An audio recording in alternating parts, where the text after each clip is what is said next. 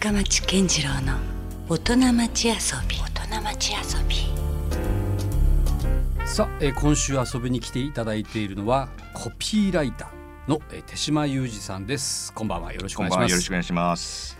まああの手島さんというとですね私とは、えーまあこれいつ出たかな。もうな春春先でしたっけ、ね。えーみんなが知らない、えーサンセットの話という本が出まして、その著者が手島さんだったと。はいいうことですね、ねだからコピーライターというだけではなくて、ええ。作家仕事はい、みたいなこともされていらっしゃるということなんですかね。これ初めてだったんですけどね。あえいわゆるこう長編的な、えはい。まあ、コピーライトって言ったらなんかイメージ的にはね割と短めの俳句とかそんなぐらいのサイズのイメージがありますけど。まああのゆげさんがそのライター探してる時に、うん。まあ知り合いがあのあ手島さん長い文章も書けますよって誰か言ったらしくて。でなんかあそういえば手島さんってうん。なんかサンセットライブよく行ってるよね そういうふうなあの動機で声かけていただいて、なるほど。ええ。じゃあ全然その当時はもう違和感なくあじゃあやってみようかなと。そうですね。ちょうどあの,、うん。あの独立して会社を作ったところだったんで、うん。まあいろいろこう今までの広告の仕事以外にも挑戦したいなと思ってたんで、はい、まあちょうどタイミングも良かったんでじゃあやらせていただきますみたいな感じでしたね。なるほど。ええ。まあちょっとその本に関しての深掘りはねまた後半の方でもたっぷりお伺いしたいんですけれども、そのコピーライターでその福岡で拠点にということですよね。そうです。今はそうですね。最初はまあ熊本だったんですけども。あ、はい、熊本にいらっしゃったんですか？はい。それもともとご出身が熊本とかそうですね。もう大学までずっと熊本から一歩も出ずに。あそうなんですね。はい、でまあ熊本の会社で勤めてっていうのが最初ですね。もう最初からええ。コピーライターになるつもりでその仕事を始められたんですか？いやいやたまたまあの2つ上の先輩がうん。そのコピーライターを目指してて、うん。全然知らなかったんですけど、はいで、まあ、聞いてみたら、うん。そのキャッチフレーズとか考える仕事だというんで、いうん、やそんなんで商売になるわけないじゃんって思ってて、普通そうかそうですよね。うん、だから別にあ興味は持ったけど別になろうとは思わなかったんですね。うん。でまあなんかちょっと流通の方に進みたいなと思ってて、うん。でしてあの親父が持ってたなんか週週刊大衆かなんか本を見てたら、うん。真ん中のこうあの挟み込みではい。通通信教育のこうはがきが入って、うんで見たらコピーライター講座みたいなのがあって。ああそんなのがあったんですか。ええはい。そこちなみにサイドビジネスで高収入って書いてあった書いてあったんです そ。れちょっとあのよくやるやつですよね。ええでまあ案の定騙されたんですけどね。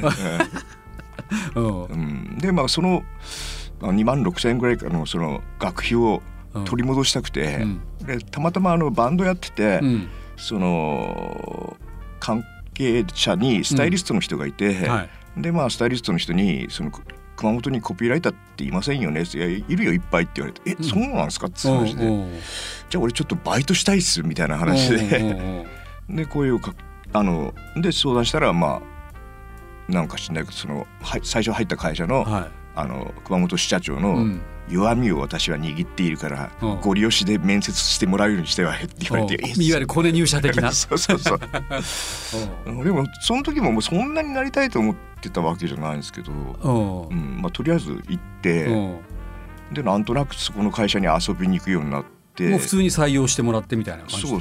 来るみたいな感じになって、うん。そのままずるずるっとですね、へええ。なんかねでもそのどうなんです？じゃあある日突然肩書きができたみたいなもんですよねまあ。そうですねおでもなんかなんかい今の若い人たちって、なかなかこうコピーライターになりづらいっていうか、うん。あのすごい効率化されてるんで、はい。あの雑用が少ないんですよね。うん。でも俺らがなんていうか雑用が山ほどあったんで。つまりコピーライトをすることだけが仕事ではなくて。そうそうそうう。ん。だからもうコピーなんか書けなくてもとりあえず雑用さえやってくれればいいみたいな感じで入ることができたって感じですね。なるほどね、うん。どうなんですよね。今今でこそまたそういう時代なのかなっていう気がしないでもないですけどね,、うんね。だってやっぱ一人がいろいろたくさんうん。スキルというかできる方がうん。やはり世の中的には重宝されそうるですよね。とかありますよね、もうこれしかできないっていう、まあ、ある種、まあ、憧れも含めてそういう専門家っていうのには僕も憧れはありますけど、でもなんかもしかしたら今はね。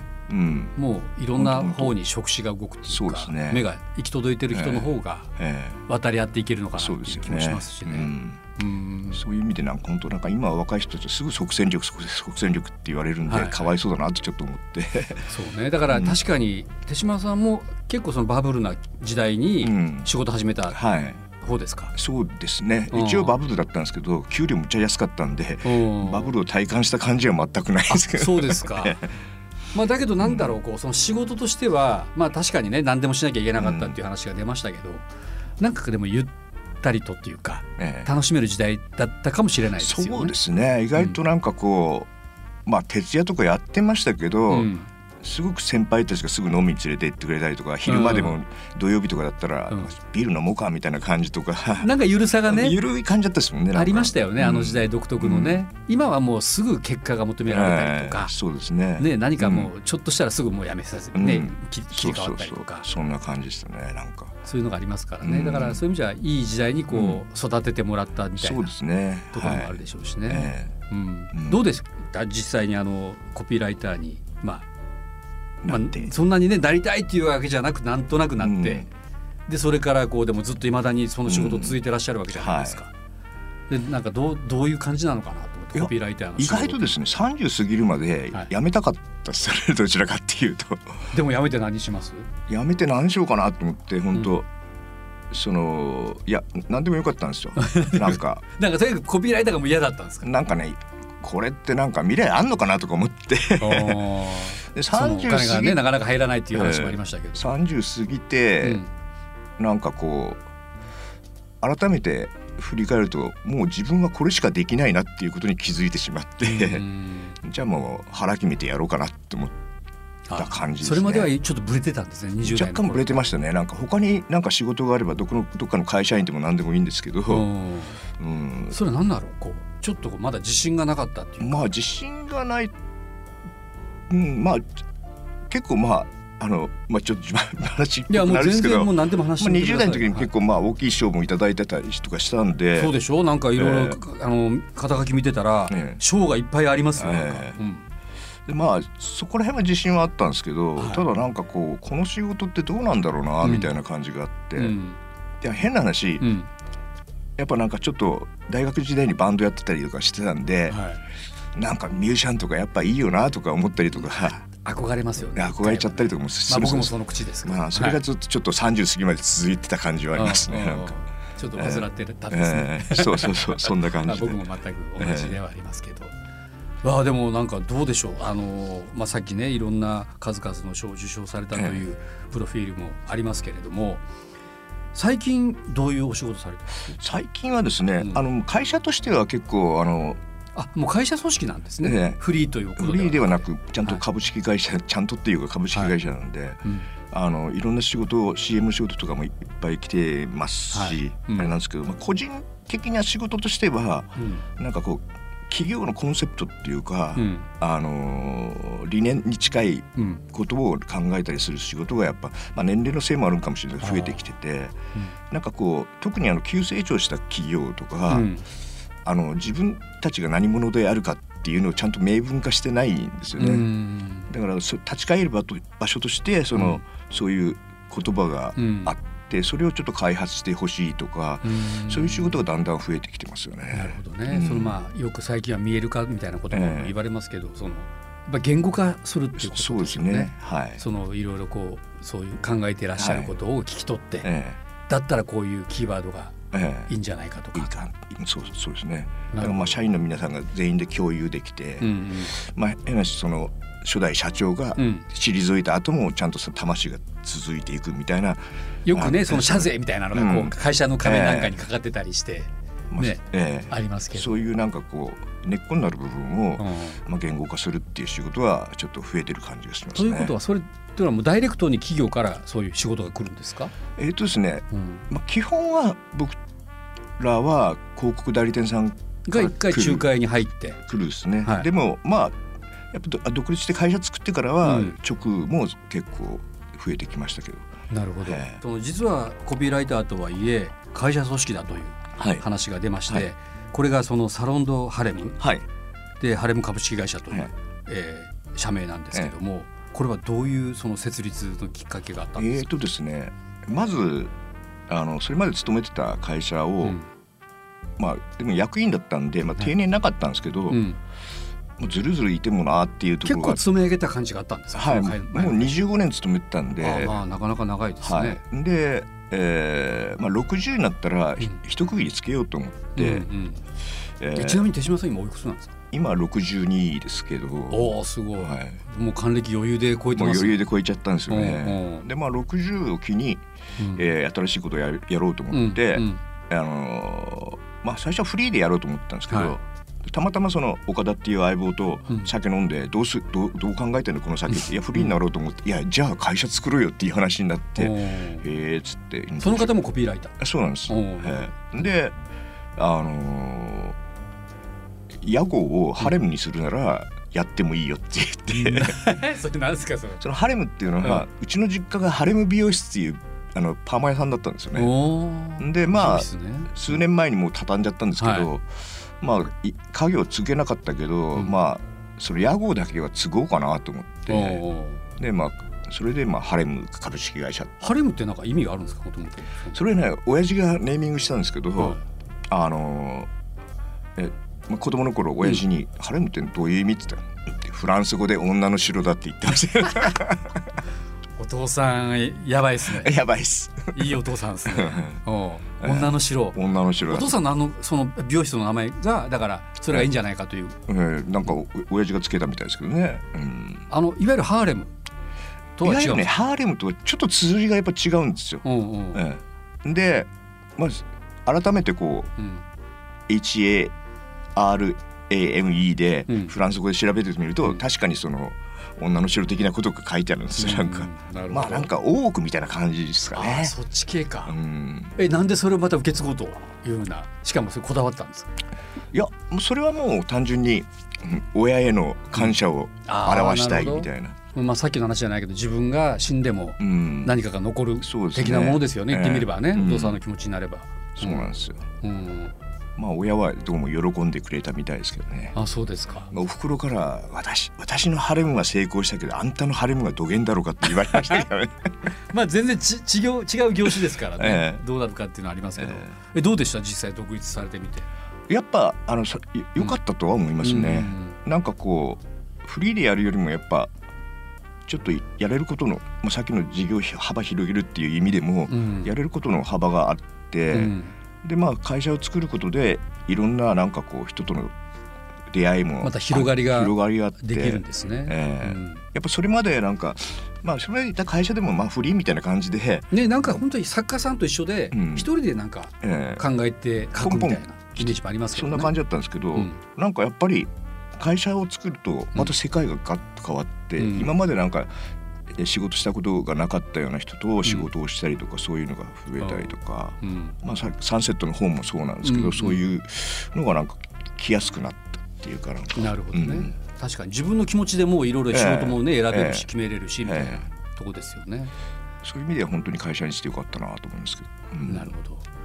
さあ今日はコピーライターの手島裕二さんをゲストにお迎えしています。まああの少しご紹介したように手島さんと私の関係ではみんなが知らなかった、えーサンセットの話というね、本の著者でもありましてまあその時は私が逆にインタビューを受ける側はい。で、あの話をねあのいろいろ聞いていただいて、まあ、ぎ今日は逆転してますよ、はい、僕が今度は手島さんの、い、やもうなんかねその時時間がなかったじゃないですか、ええ。もう僕が一方的に聞かれてもそれで終わりみたいな、ええ。だからもうちょっと僕はその時にやっぱ話したいなと思ってたんで、えいい機会がいただいてありがとうごうざいます。えはい、もう早速あの前半でもねいろんな、うん。まあ、コピーライターになる経緯だったりとか、なってからどうだったこうだったみたいなね話も聞けてますけどもどうですか？こう手島さんはその、まあ、僕が話をい聞聞いていただいた時も思ったんですけど、やっぱ音楽っていうのがかなり、ええ。さっきの小山拓司さんも含めてですけどね、あるじゃないですか、はい。むしろそっち側が原点みたいなところですか？音楽が。結局す辿ってみればそういうことですよね。だからその、やっぱバンドやってたからその,、その広告業界の人とも知り合えたし、うん。やっぱなんかこうなんかこうどっかに何か作りたいっていうなそのクリエイティブなね、うん。考え方っていうのは音楽がもう一番本当は入り口としてはええ。入りやすかったってそうですね。もしますよね。えなんかやっぱその音楽の文化みたいなのにやっぱ育ててもらったかなと思ってますけどね。うん。うんな例えばじゃあそのコピーライターとしての発想も、の源的にもなんかちょっと音楽が。出てきたりとかまあ、そういう意味で言うとなんかあるある時期から、うん。意外と若い時期から日本のロックしか聞かなくなってて。ああそれは言葉がすごく分かりやすいからそうですね。入ってきやすいから。言葉が好きで、なのでなんか結構意外と洋楽聞いてないんですよねなんかある時期から。ああなるほどね、えで実際あのバンドされてた時も作詞もしてたんですか、そうですね。な何曲かはやってましたけど、まあ、基本はまあ小山拓司がやってたんですけどね、うん。ええ。でもなんかやっぱそういうのがきっかけだったりするんですか、うん。ものを書くきっかけとかそうですね、うん。ね、だってそうじゃないとなかなかこうそのものを書くといううん、その作家を志望してるとかだったら分かるんですけど、なかなかまずその発想が出づらくないですか？そうなんですよ書き物をするええ。うん。で実はそのまあ今もそうですけどあんまり本読まないんですよね俺、あそれ意外やな。うん、でなんかよっぽどなんかね文学青年とかそういうのだったのかなっても思ってたんですけど、でまあ小山拓司に「いやさこういうしし仕事ついたけど、俺うん。本読んでないんだよね」ってうん言ったらなんか「いやいやいや」ってほ本を読むのとうん考えを巡らせることは一緒じゃないかっていう。そういう時間が多ければ別に本読まなくてもいいんじゃないみたいなアドバイスを受けて、うん。ああってちょっと軽く心が軽くなったりとか。確かにね。だからミュージシャンも、うん。あのその2社いますよね、えものすごく音楽が詳しいえミュージシャンもいれば、えあんまりこう聞いていない。えああででもそれでもすごくその人のオリジナリティとか世界観を持ってる人がいるから、ええ。むしろ後者の方ですよね、ええ。うん。そうなんですよ。う、うん。んどどうなんですか？じゃあということはその、まあ、ご自身の中ではその本もよ読んでなかったけどもうん。でもやっぱり音楽のその歌詞とかにええ。ちょっと惹かれたりとか。い、や歌詞はかなり惹かれてましたねなんかね。なんかど影響を受けたところでは何何が一番引っかかりました？いやあのまあ歌詞っていうことに関するとやっぱ松本隆さんのやっぱ来ますか ハッピーエンド。ハッピーエンドからうん。歌謡曲に至るまで、まあすげえなと思って本当に。あだからなんか松本さんの詩集みたいなの買ってやっぱうん。何回も見てすごいなと思ってましたけどね、ーうんある種一番影響を受けてるかもしれない人ですそうですね。ひょっとしたら、ううん。んいやでも確かにね僕もあの人の作詞のなんか世界観っていうのはまあもちろん松本いかにもこれ松本隆かなというような作品もあるけども、うん。めちゃくちゃレンジ広いですよね。そうなんですよね。なかなか改めて僕も振り返ってみた時に、あの木綿のハンカチーフなんかでも、うん。あのすごい発想がすごいすごいね、ええ。男目線と女目線の歌詞がええ。共存していったりとか、なかなかなこうねあのあ、ええ。これ今まで見たことがなかったなっていう詩が、ええ。振り返ってみると多いですよね。えドドラマーの人ってうん。うんななんか歌詞上手い人あ多いような気がしたりするんですけど。あ他にでも誰がいましたっけ？ドラマ。あプリプリの富田さんですかね、ああそうか。あの人も作詞ややるのか、えうん。だからなんかね。あの人の作詞もいいですもんね。ちょっとこうなんか俯瞰してる感じがあるのかな。あベースの人はどちらかというとサウンドを全体的にね、ええ見てるような人が多いけど、えドラムの人はむしろそそれよりもっとなんか違う目線でええ。捉えてるようなええ。ところが確かにあるのかもしれないですすよね。ね。言葉のリズムもいい良かったりするのかなわかんないあけど。でも確かにねそのリズム感ってめちゃくちゃ大事ですよね。うんただその意味のある詩を作ればいいっていうんじゃなくて、うん。この音符にどういうう、ん。ね、言葉、うん。しかもその響きを当てるかみたいなのってすごく重要だったりしますよね。あんまりでもそこにとらわれると、えわけのわからない詩になったりもするから、そうですね。うん、うん。でもなんかすごいそこだからこそありえないよううなん歌詞が生まれたりもしますよね。ええそうですね。うん、なるほど。まあそういうところがでもある種手島さんの原点ルーツうんみたいでも自分でね歌詞が書けないんですよね。な あそうですか。なんかコピーライターだから作詞できるでしょうみたいなけど全然違って頭の使い方が違うっす確かに、うん、なんかわかりますね、僕もつい最近詩を書くことがあったんです歌詞を。え。でそれはでもやっぱり改めてやっぱ全然ちょっと脳使う脳が違うなって思いましたね,、ええそうなんですよ原稿を書く時のえその文章の構成の仕方と、やっぱり歌詞を作るっていうのは、えあもう全然別やな今もう細々とバンドはやってるんですけど、うん。うんインストでやってます。あそうなんですか。もうそこは詩作りましょうよ。もうコピーライターなんやから。ね、まあちょっとねいつもねチャレンジしたいなとは思ってるんですけどね。そうですか。書いては消し書いては手消しみたいな感じ。だから多分自分で勝手にハードル上げてるのもありますよね,、まあね恥ずかしいなこれって思っちゃういやわかります。だからもう散々例えば松本隆さんとか世界とかをね、ええ知ってしまうと、うん。もう全然なんかまだまだやなって思ってしまったりもしますしね,、いいじゃないですかね。いつかできるかもしれませんよ そういういい曲がね。うん。まあ、ちょっとあの話もしたようにあのちょっとやばかったみんなが知らない糸島のカフェ、サンセットの話というね、はい。本が、まあ、あのサンセットに行くとちゃんと今でもうん。発販売もされてたりしますよ。でやっぱあの時代の独特のこう空気感うん。の、まあ、カフェ、まあ、今の糸島ブームの火付け役はい。ともなったお店はいだったし、まあ、やっぱそのオーナーである林さんの、うん。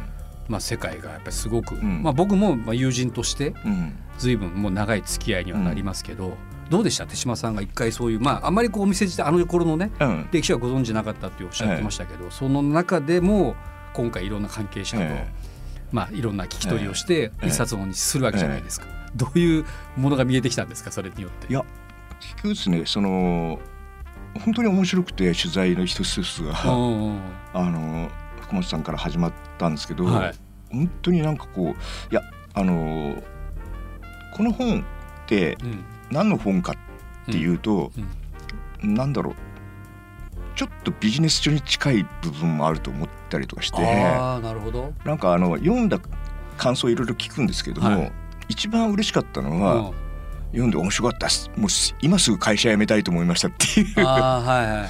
なんかその感想がすごくなんか良かったなと思ってて。あーはい。えいやなんかね確かにまあもうなんか僕はあんまりこうこれに触れるとこう当事者だったりもするからあれなんですけど、なんか触発される一冊になりますよね。そうですね。なんかあ俺もなんかやれるんじゃないかとか、だから本当に若い人に読んでほしいし。いや本当そう思った。あのちょっと仕事に行き詰まってる人に読んでほしいし、うん、いや僕もだからなんか最初はいやこれねうん。そう当時の関係者とか店を行そうそう。ってた人だったらうん。懐かしがれるし、面白いと思えるけどこれをね知らない人が読んで、どうなるんやろうかって思ってたんですけど、今手島さんがおっしゃってたように、意外と波及効果が。そうなんですよね。なんかあの好きなことをしてうん。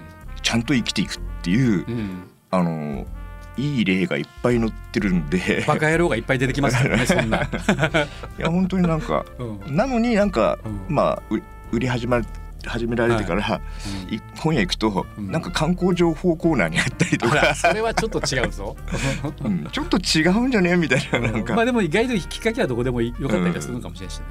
いや本当になんかこうん。うあの今悩んでる人にはぜひ読んでほしいし、うん。スッとすると思うんですよね。だから出来上がった本を見て、うん、僕はちょっと手島さんすごいなと思いましたよ。ありがとうございます。いやだからうんなんかそういうね関係者のインタビューだけまとめたところでですよ、それはなんかねその記録本にはなるかもしれないけどとか思ってたら、今のね皆さんの周りのリアクションの通り、すごくこうそこの切り取り方っていううのがん、すごく秀逸だったんじゃないかなって改めていやありがとう僕ございます。はあとまあなんか、まあ、ある人がなんかあのフェイスブックとかで上げてるの見たら、い、うん。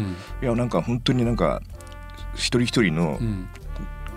あの喋ってる声が聞こえてくるようだって書いてくれてた人がいて、うんうんそれ本当に救われた感じがしましたね。ね今時うん。どうかしたらもう動画ですよ。う。ん、でねそれでもうなんか撮影をしてうん。見ることに慣れてしまってるのに、やっぱり改めてその活字でしかこう感じ取れないような行間だったりとかね、そういうこともありますもんね。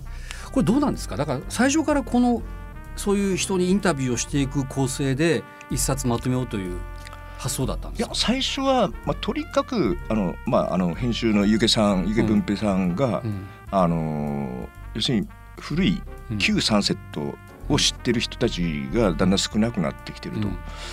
どうしてもそのあの良き時代というかそれを記録として残したいっていうのが、まあやっぱそこから始まってるんですね。うん。それを記録として残したい、うん。そのために何がいいのかっていう話をまあいろいろ話もしてたんですけど、うん。まあ、やっぱりインタビューがいいんじゃないかと、うん。インタビュー誌にしたいとうん。いうゆげさんのうん。あの意思がありまして、うんうん。じゃあそれでっていう感じですね。なるほどね、うん。でも改めてだから今あのこれを見てほしいなという一冊にはなってますよね。ええいや本当に良かった。これに関われて本当に良かったああなと思よかったです。そう言っていただけると僕もなんか当事者としては嬉しいし、ねなんかこれは別にあの情報誌でも何でもないし、ええ。一冊の本なんで、えもしかしたらもう10年後20年後でもね、ええ。え全然読み継がれていっても。本。当になんかあのゆげさんが最初に言ったように記録としてうん。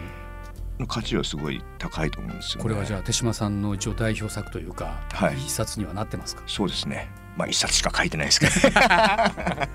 それ言われたらねあれですけど。でもそうですよ。でもそこだからこそ逆に言うと価値があるかもしれないですよね。いろいろな本がある中での一冊じゃなくてね、え手島さんが散々今までコピーライトの仕事をしてきてでもこれだけは一冊。ええ。え長編の本があると、そうですね。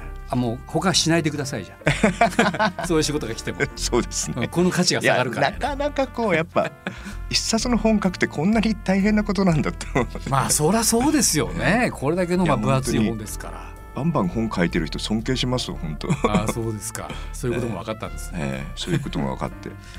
なるほどね。いなんかそんなまあ手島さんいろんな今幅広くね本を書くこともあれば、あのそのコピーライトももちろんありますし、えその企業のいわゆるこう、ええ。アイデンティティみたいなことに関わる仕事もされてるということもありますけどなんか今改めて思う手島さん流の仕事の考え方っていうのははい。あります、そうですね。まあし自分流っていうか自分がすごく大事にしてるのは、うん。スピード感なんですよね。ああなるほあのまあ結構みんなからスピード速いって言われてて、ど、うん。褒めてもらえるんですけど、うんなんかこうあのと途中でやめるっつうか、あ T シャツがありますけど、なんかこうあまり完成度を求めずに、まあ、うん求めなきゃいけないんですけど、うん。うんとりあえずある程度までいったら、すは締め切りより早く出しちゃうんですね。うんうんで相手の反応を見て精度を高めていくみたいなことを大事にしてて、うん。うんとにかくスピードっていうのが大事ですね。うん。それ実はあの喜ばれるんですよね、うん。クライアントからすると。えなんかああこいつなんかあんま考えてないなじゃないんですえよね。あこんなにもうすぐうん。うんあの言ったことをうん。形にしてくれたとか、うん。そんな風になりますもんね結局。結局なんかこうアイデアを思いつくってうん。一瞬じゃないですか、一瞬。